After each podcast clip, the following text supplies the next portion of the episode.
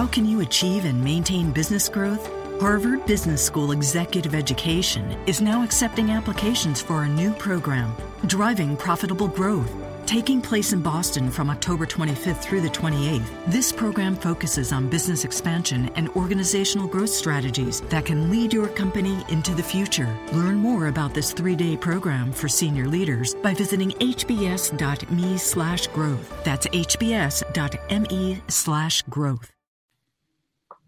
Hi there, and welcome everybody to Locked On Lakers, brought to you by SeatGeek. Remember, anyone listening to Locked On Lakers can use the code LO Lakers to get a $20 rebate on their first SeatGeek purchase. You can use SeatGeek to buy tickets to games, uh, all kinds of very, uh, like right now, like it's baseball season. You can use it to buy tickets to Dodgers games. You can use it for the upcoming Lakers season. And just remember that code is LO Lakers, and you get a $20 rebate. And don't forget to find Locked On Lakers on Stitcher, SoundCloud, iTunes, Audio Boom, Silver Screen and Roll. Please leave reviews. And again, I, I, didn't introduce myself. This is Harrison Faigen. You can tell I'm used to doing these live reads. Normally, this is Anthony that brings us in, but I was fortunate enough to not be joined by him tonight. And joining me instead is Gary Kester, Silver Screen and Roll's newest contributor. How are you doing on this fine late evening, Gary? Uh, I'm doing pretty good. I'm doing pretty good, knowing that uh, on this I know on this podcast there's not going to be any Anthony Irwin puns, so that's uh, that's always a plus. Yeah, I've noticed. I, I, don't think that we can say it's a coincidence anymore that the only podcast you show up on, Anthony is not here. so, I mean, you got. I think you guys have beef. Beef, basically that was that was uh, included in my contract that I didn't have to be on a podcast that Anthony was on. So you fought hard for that one. You fought hard. You took le- you took less money to get that clause. So I was uh, I was willing to sit out. I was going to go full Joey Bosa on that if I didn't get it. So oh man, that that one still hurts for the probably like I don't know like one Charger fan that listens to this podcast. It can't be that many. Uh, okay, so uh, we'll get right we'll get right into things. It's the off season, so there's not a lot going on. But no, no, wait, hold on, don't close the podcast, we still have some things to talk about. and so, one of the kind of the few little gifts of something to talk about that we got today was the NBA's rookie votes coming out. And so, no, not the rookie of the year votes, but every year at Rookie Media Day, they take their promotional trading card pictures, all that good stuff. That's where all the super dramatic black and white shots of Brandon Ingram and Ivica Zubac that I was tweeting out a couple of weeks ago came from. Uh, they just took like a bunch of really dramatic pictures. But but anyway, all promo stuff. But the NBA polls all these rookies on who they think are the most likely for certain honors or uh, just various kind of intangible or tangible things. And Ingram got a lot of love. Did you kind of see the, those votes breaking down, Gary? Yeah, yeah, I saw you know a few different categories that Ingram was very very high in, and uh, it's I mean it's it's nice to see that his his peers you know kind of recognize his game and his abilities and and kind of notice the the potential that he has. Yeah, so for those of you that missed the vote, kind of the big two ones that Ingram got was he got uh, he was voted as the most likely to have the best career, which I thought was interesting because he was taken second overall, but we'll get into that in a second.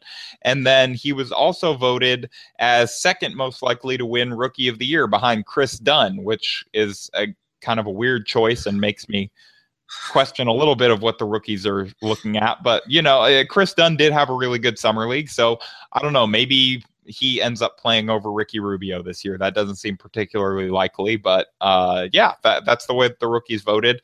And Gary, I, I guess the one my big takeaway when I was looking at these votes was that while there was a lot of love for Brandon Ingram, there wasn't a whole lot for Ben Simmons it, who was the first overall pick. He was voted fourth most likely, to, I think, to win Rookie of the Year, and I, I, don't know how high he came on the overall best career chart. But do, do you have any thoughts on maybe why that might be? Well, I mean, I think it probably comes comes back to the whole jump shot thing with with Ben Simmons, you know, and I think. And especially in today's NBA, I mean, if you're not able to knock down jump shots, I feel like you can only go so far. You know, that's such a huge aspect in the way the game is played today. And, you know, if this was 10 years ago, I mean, it would probably be looked at completely differently. But, you know, you're looking at an NBA now that utilizes positionless basketball, so to speak. And, you know, I mean, the versatility is is really good and, and things like that, and his skill set's awesome. But, but yeah, I mean, if you can't shoot, it's like you can only go so far without that skill set. I, I thought it was funny that we got a comment from someone saying, "Can these rookies vote instead of the biased media that always hates the Lakers?" because uh, because you know Brandon Ingram he he got a lot of love there, but I, I think also part of what Ben Simmons, you know, might have been working against him a little bit is kind of the lack of familiarity. These guys have a lot more experience, I think, playing against Brandon Ingram and playing against Kris Dunn and things like that, more more so than Ben Simmons.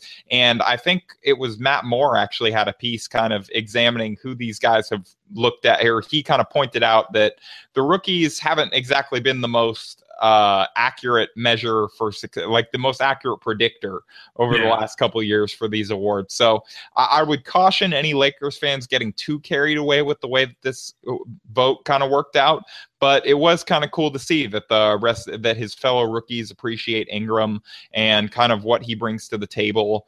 And uh, you know, I think that part of when they're when you're talking about best career, I think they also might have been, you know, maybe they think that he's going Ingram's eventually going to have more two way value because mm-hmm. Ben Simmons hasn't exactly you know made a name for himself on defense yet. And like he the potential's there. Maybe he'll be a better defender in the NBA at some point when he really sets his mind to it. But as of right now that just isn't something that's really happened yet.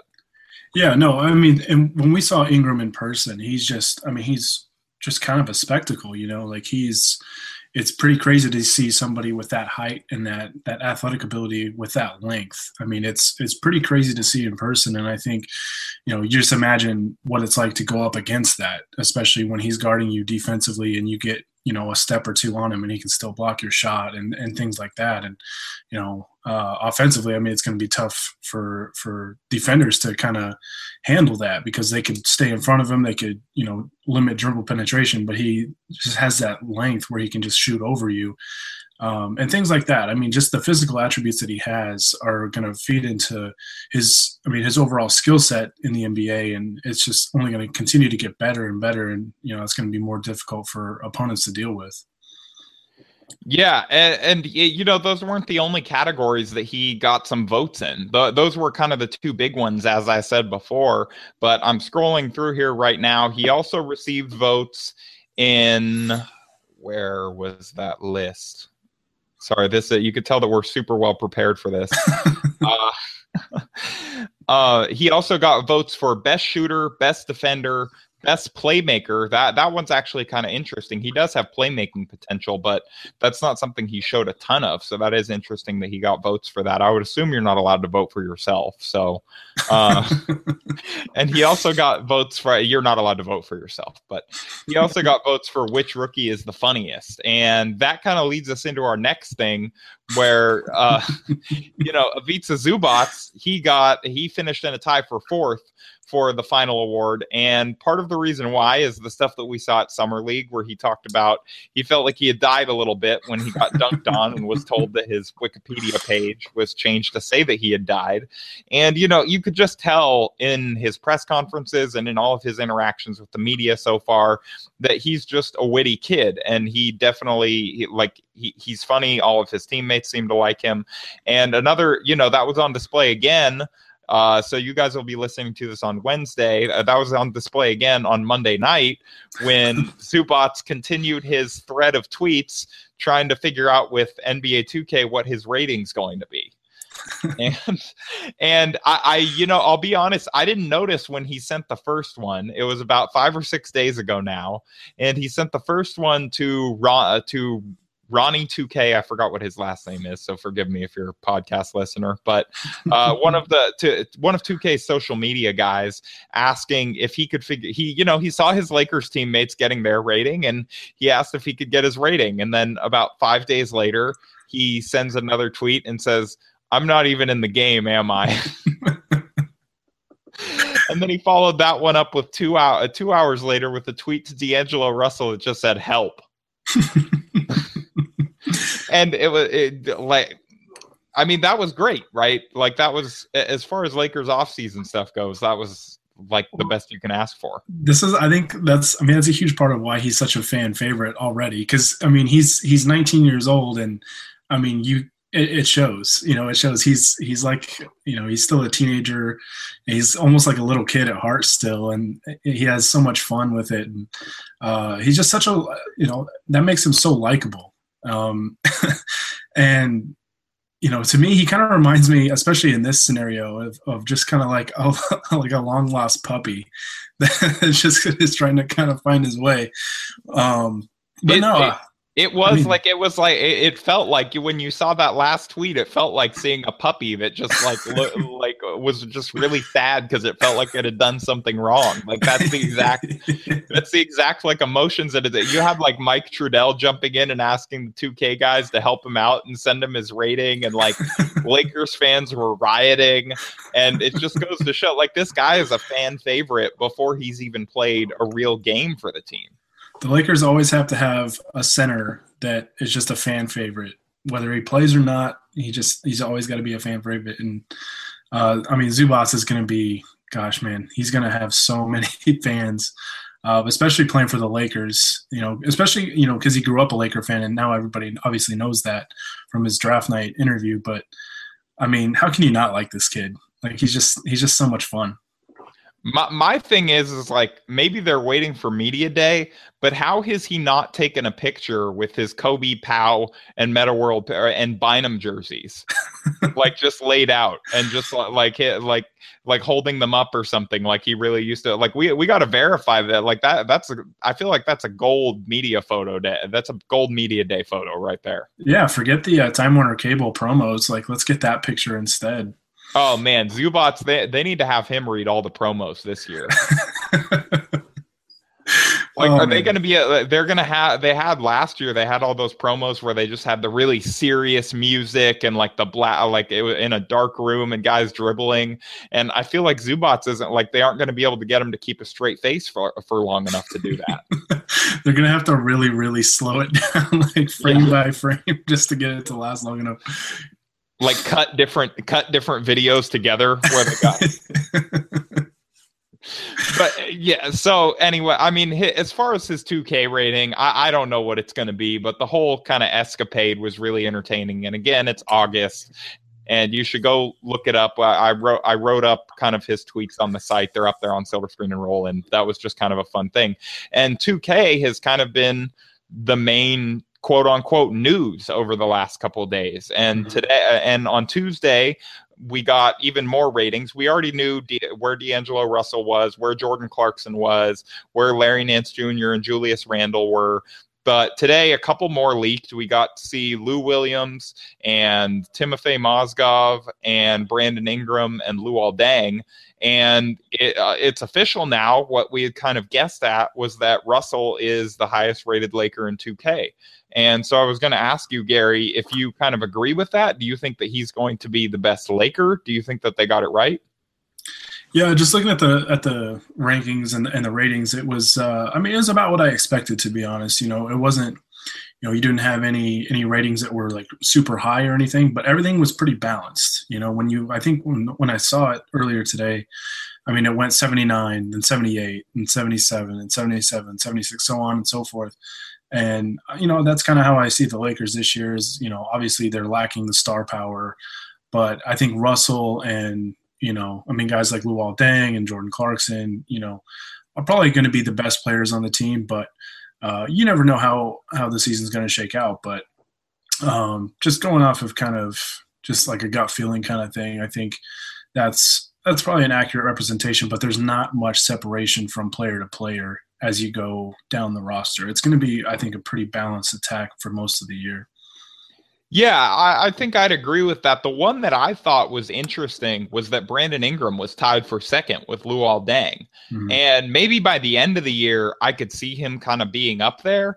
But as far as the start of the year, I, I, thought I did think it was interesting that they were. And again, it's only by a point, and it's a video game. And so, if you're actually, if anyone out there is actually mad about this, you should probably reevaluate how you're spending your time maybe a little bit other than listening to this podcast. That was a great use of your time. But, i was going to say send your uh, hate tweets to at hm faigen. Yeah send all hate tweets to at anthony irwin la that is uh no but i so i mean it's only by a point but i did think that it was interesting that they rated ingram so highly. I, I guess i would i would guess part of that is like the marketability factor right? He was just the second overall pick. They didn't want to put him too far down the list of guys. But I think that I mean I agreed with our Lakers rank that I think there are going to be several players better than him this year that help the Lakers out more. Yeah, it's I mean you know, I think naturally, I mean, because Brandon Ingram, he still hasn't turned 19 yet. I don't think. I think he's going to here in the next like. Yeah, I think so. pretty soon. Yeah. Um, but yeah, I mean, it's it's tough to expect you know an 18, 19 year old kid to to come out and contribute right away and be one of the team's best players when you know you've got obviously a little more experience. Even with a guy like D'Angelo Russell, you know, I mean, one year in the NBA makes a huge difference. So you know, and and for Ingram, you know, he could struggle right away. He could, you know, play really well out of the gates. You never really know. But yeah, I think it's kind of wise to be more cautious and you know uh, just kind of expect some of those growing pains early on because he's so young and his body is still developing and you know he's going to have to adjust to the speed of the game the physicality of it and all those things and and playing with a new group of teammates too i mean there's just a lot that factors in you know he's probably going to start out kind of slow but that's okay. I mean, that's that's what you kind of expect with rookies, and you just kind of hope that naturally they just get better as the season progresses. And that's also part of the reason why the way that they the rookies voted for rookie of the year was kind of interesting to me. Because I think we, we, talked about Dunn not necessarily getting the opportunity to win that award playing behind Rubio, but uh, Ingram at least initially looks like he's going to kind of face that same obstacle with Deng playing in front of him potentially because as of right now I would imagine that Deng will be in the line the starting lineup at the 3 and Ingram will be coming off the bench unless the Lakers decide to start him with at the two, which is something that we've kind of discussed, I think, before. But either way, I mean, it's hard to see him being one of the main options on offense, at least right out of the gate. And I think that was that was probably um, you know the the makers of of 2K uh, their their rationale behind it was um, I noticed with uh, D'Angelo Russell kind of showing you know him and Karl-Anthony Towns were about to play a game and and it shows kind of like the projected starting lineup and it actually had Ingram in there in there in there, excuse me, at the small forward with Deng it at the four. Oh, so, okay. Um, you know, I mean, it's going to be it's going to be interesting to see how Luke Walton kind of allocates those minutes because the Lakers do have a lot of front court players, and you know you've got some like Luol Deng that can play the three, that can play the four. You've got some that can play the four and the five. Um, so there's a lot of different combinations that you can use there, and I think Ingram will get plenty of minutes. But yeah, I wouldn't expect him necessarily to start right away. I would imagine that would be Julius Randle at the four and Deng at the three. Um, but yeah, there's a lot of combos there. You know, he's going to get a lot of playing time. So I mean, you know, it's a little different last year, you know, where we wanted Russell to start right away. And, um, but this year, I think there's, you know, there's a lot of uh, ways, ways that you can kind of make, you know, you can reason with, with Lakers fans that, you know, are actually realistic this time. Yeah, like last year, that that's the thing that people have uh, I, I've I've debated with people about before. They're like, oh, but last year you wanted Russell to start right off the bat and play 30 minutes a night, and okay, and that wasn't necessarily true. But I did I did think that he should start off of, like right off the bat. And the biggest difference between this year and last year is that this year there's actually like NBA talent in front of mm. Brandon Ingram. Whereas last year with Russell, it's like what you were going to start, uh, uh, you know, Marcelo Huertas at the at point guard and play him uh, play him over him. Uh, you know, Huertas is a nice guy. He's uh, he's had a like nice international career, but come on, that was not worth it. Uh, the, the, what are you going to do? Start Lou Williams? Oh no, wait, Byron did that. So, uh, one for two, but yeah, so uh, uh, that that's kind of the biggest difference I think with this year is that Deng is he he might he might be the best player on the Lakers this year.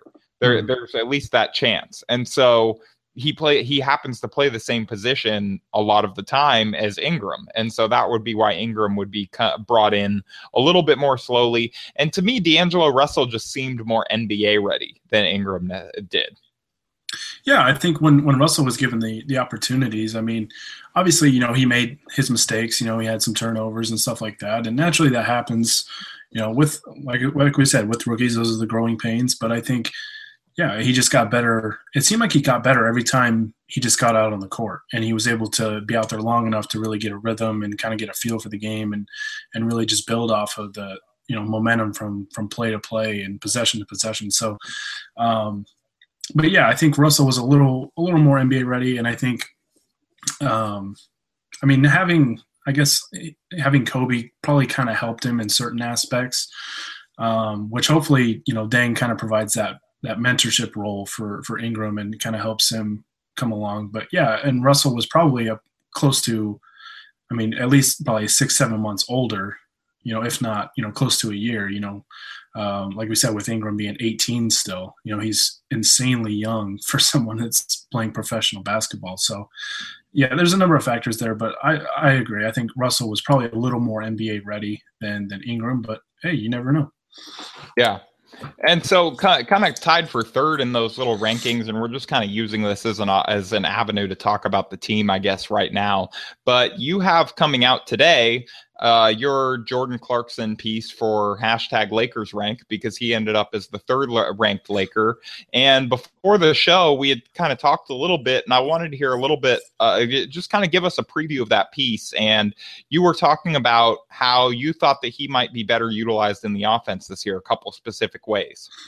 Yeah. So, I mean, one thing I think we we forget a lot uh, last year was that Clarkson, I mean, played a lot of his minutes at point guard you know, he started a lot of games at point guard and, you know, had to share a court and a basketball with Lou Williams and Kobe Bryant at the same time. So I think naturally, you know, that kind of took away from, I don't want to say it took away, I mean, I guess it took away from his production, but I think it kind of hurt his efficiency as well. I think there were less opportunities for him uh, to really kind of do his thing that we saw his his rookie year because his rookie year – you got to remember, I mean, Kobe went out relatively early on in the year, and Clarkson kind of started this more so like the second half of the year. So, you know, it was a completely different situation this last year. And from a numbers standpoint, his production didn't really drop at all, which was, you know, I guess in a way it was encouraging because defenses kind of knew who he was now. You know, teams could scout him, they had film on him and, and could prepare for him, as opposed to his rookie year where he just, you know, was this unknown kid that came out of nowhere but at the same time you'd obviously like to see the numbers improve you know with with experience but um no i think last year was just it wasn't an ideal situation. I think this year i think he's going to play a lot more minutes at the two with russell at the one and and and calderon and huertas as well. And i think he can really feed off of those guys. And if he can improve his three point shooting um, i just think he's really going to flourish in this in this system and could have a really really good year yeah, I, the the shooting is just like we. It's an overused trope now to talk about guys and their need to improve shooting. But in Clarkson's case, it's absolutely true. Like that, that's the biggest thing for him. Him developing a league average or better three point shot is kind of it really changes his ceiling by a couple levels you know mm-hmm. if, if, depending on how good eventually that shot gets he can be a good player without it but he can be a really really good player with it Right, and he did improve last year by about three percentage points, which is nice. He got up to, I believe, thirty-four percent uh, from the three-point line, which is which is pretty good. Um, obviously, and you want to see better than that to start the year before he had that ankle issue. Oh yeah, he started out the year red hot, and it was really encouraging. Um, so you, you kind of hope that, and you know how hard he's worked this off season. You know he's really kind of transformed his body as well, and and you know really prepared well for this season. So you hope that that translate, but or translates. But um, yeah, you just want to see the shooting kind of closer up up there towards like about 40% because that's a really good percentage to have and that could really help uh, help the Lakers offense with him kind of out on the wing as, as, as well as guys like Luol Deng and, and Brandon Ingram guys that can really shoot the three. Um, obviously you know you kind of have to see how it all unfolds but I just think with this this situation uh, I just think he's really going to be better suited for um, really kind of what Luke Walton's going to to run as com, you know compared to last season where it was just such heavy isolation sets and and it's just not the best way to utilize a guy like that. Yeah, it'll be really interesting to see how much he transforms his game and how much the system kind of transforms and that he, how much effectiveness he's able to have in that transformed system. And the up tempo game too could really help him as you know somebody that's such a great athlete.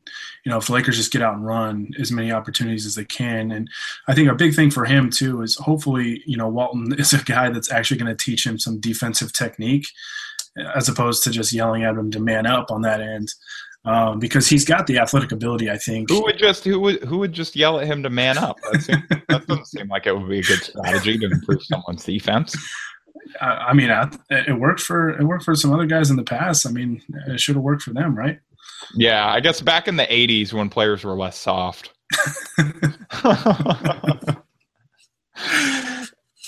but anyway, that's that that's enough shade throwing to kind of end uh, end Clarkson. But the the other kind of news around the Lakers, other than 2K ratings and rookie voting, was uh, no, we they actually had there was some actual roster news. And the Lakers, they announced that they had officially signed Zach Auguste, who uh, I think most anyone that listens to this podcast is diehard enough that they watch Summer League, they remember Auguste. And it, good energy big. He and so he'll be the 16th guy on the roster. And then it was reported by the vertical i think it was shams charania right? Mm-hmm. Yeah. Report, yeah, they reported that the Lakers had reached a camp deal with Travis Wear, or no, that might have been Woj. I don't know. I I apologize, guys. You you the the the vertical. It was someone at the vertical. It was the vertical. yeah, it was the vertical. And so they signed the Lakers signed Travis Wear to a training camp invite. And so Gary, uh, in five minutes or less, give us your scouting report on Travis Wear. Well, as a, as a North Carolina fan, I got to see him very briefly. Uh, I don't remember if he played one or two years uh, with North Carolina. My memory doesn't go back too far for some reason, but um, no, I mean he was just kind of. He played for UCLA, dude. I was messing with you. okay, he played for both. Come on now. He no, played. Uh, oh, he played for. All right. Well, that's more than I knew about Travis Wear. All right, you really got the. You got the yeah, scouting so, report. Okay, you were taking this seriously. I was totally messing with you, but go ahead. Go ahead.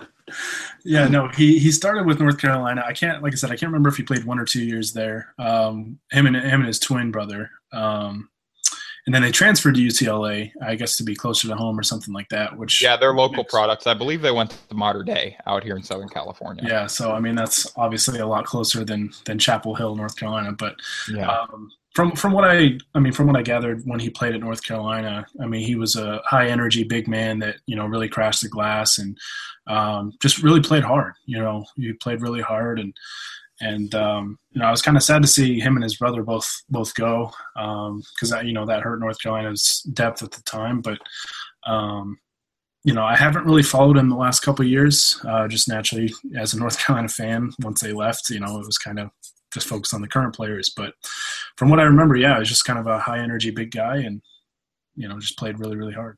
Yeah. Now, all that being said, I, I would say that his chances to make the team are probably pretty low, right? Yeah, I think you'd agree with me there.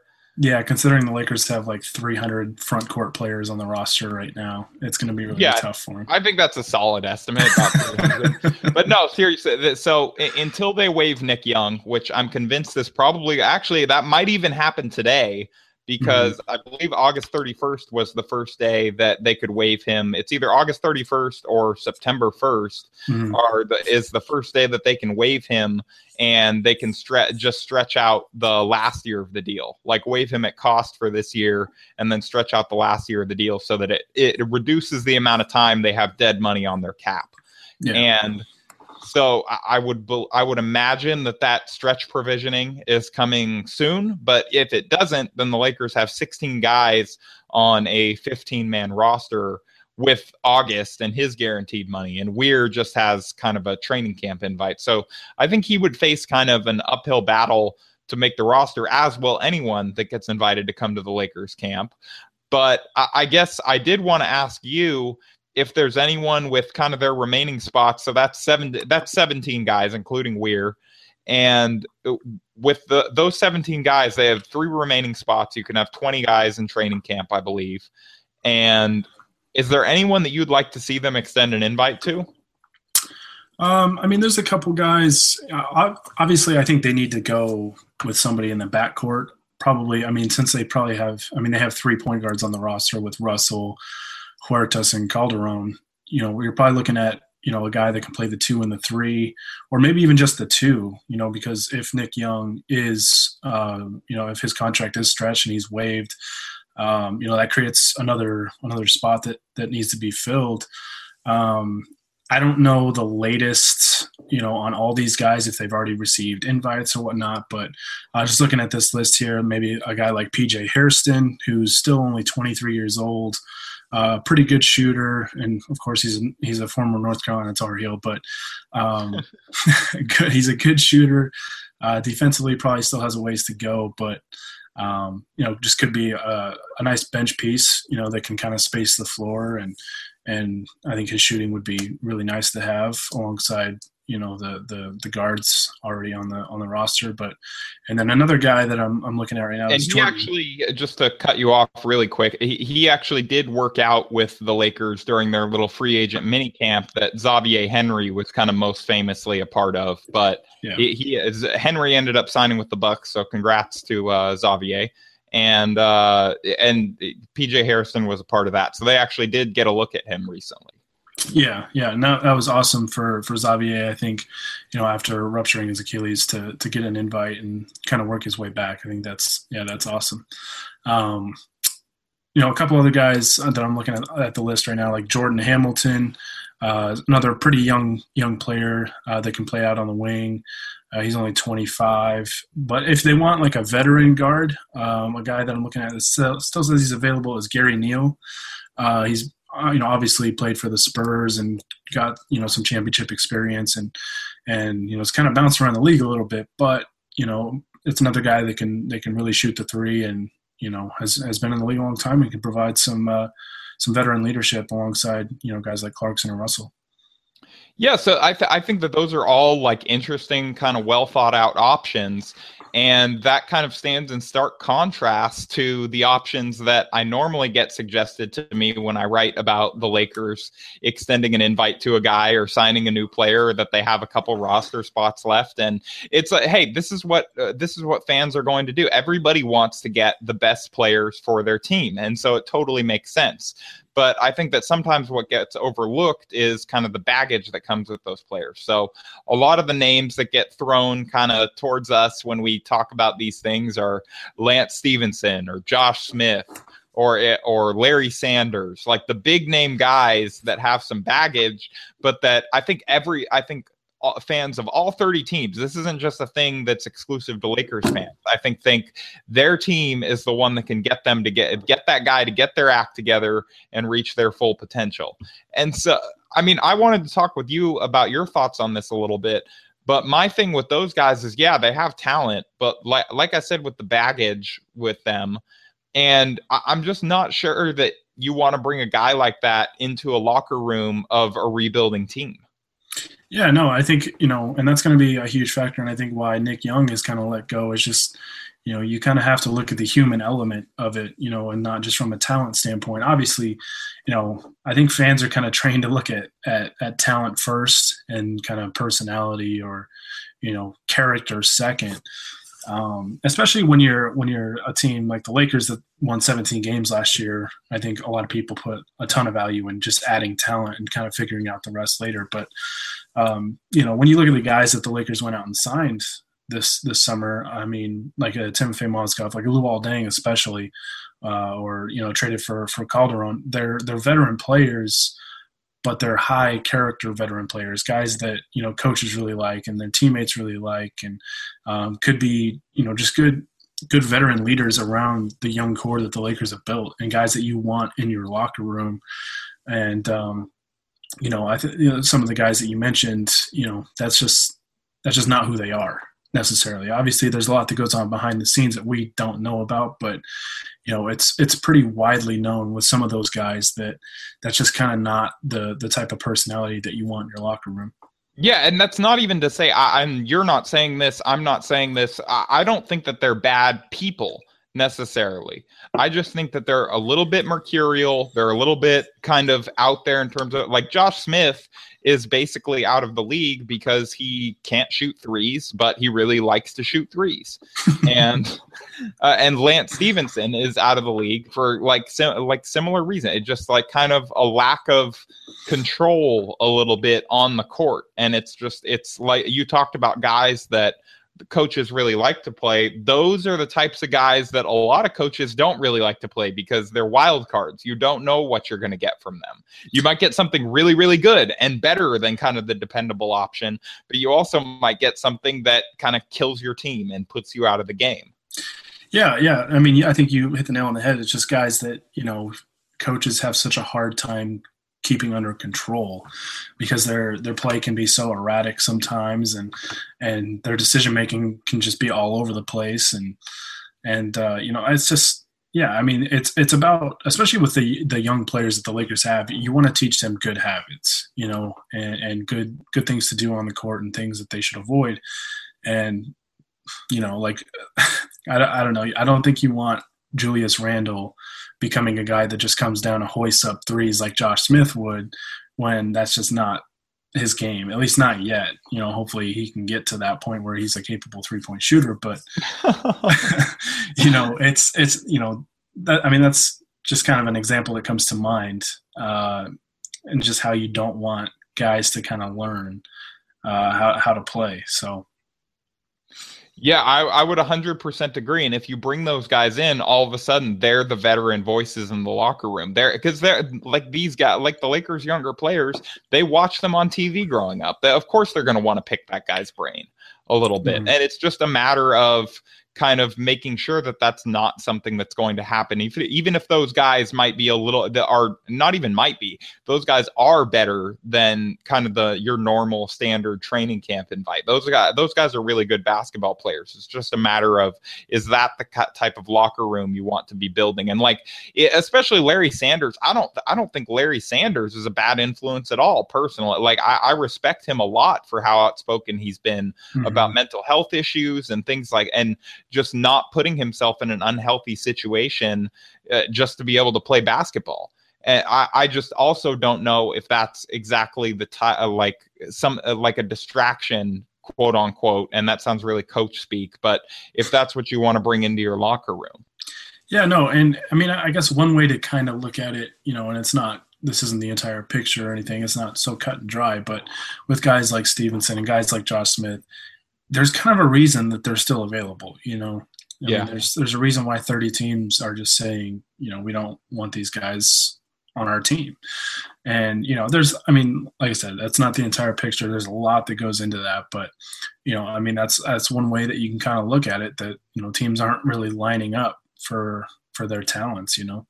And these NBA teams know a lot more than we do. That's mm-hmm. uh, that's definitely for especially about behind the scenes stuff. Yeah. Exactly. Okay, so I think that about wraps it up for an August podcast because I, we've hit pie in the sky on the free agent options. We've hit uh, we've hit 2K ratings, and we've talked about Twitter and rookies voting for each other for awards that won't be decided for another several months. So I think, yeah, I think we hit the August Grand Slam. I think we got it. Yeah, I mean, hey. oh, we didn't talk about anybody bulking up yet. So, is there anyone? Is there anyone that you've seen on social media? Any Lakers players that look like they put on twenty pounds of muscle? Jordan Clarkson. yeah, actually, that's true. He does look like he's kind of put on quite a bit. Jordan so Clarkson there, there you jacked. go. Hit. We've hit. Who looks buffer? and all of that other stuff that I just mentioned. So, Gary, thank you very much for joining me today. Uh, I, it's always fun to chat Lakers basketball with you and have you on. Oh yeah, thank thank you for bringing me on. It's it's, it's always a pleasure. Okay, so the, the, thanks again to Gary. This was the Locked On Lakers podcast brought to you by SeatGeek. Remember to use the code LO Lakers for a $20 rebate on your first ticket purchase from SeatGeek. And don't forget to subscribe to the pod if you liked what you heard today on Stitcher, SoundCloud, iTunes, Audioboom, and Silver Screen and Roll. And please leave us reviews. We love to get your feedback, especially if it's good. And uh, thank you for listening, and we will catch up with you guys on Friday.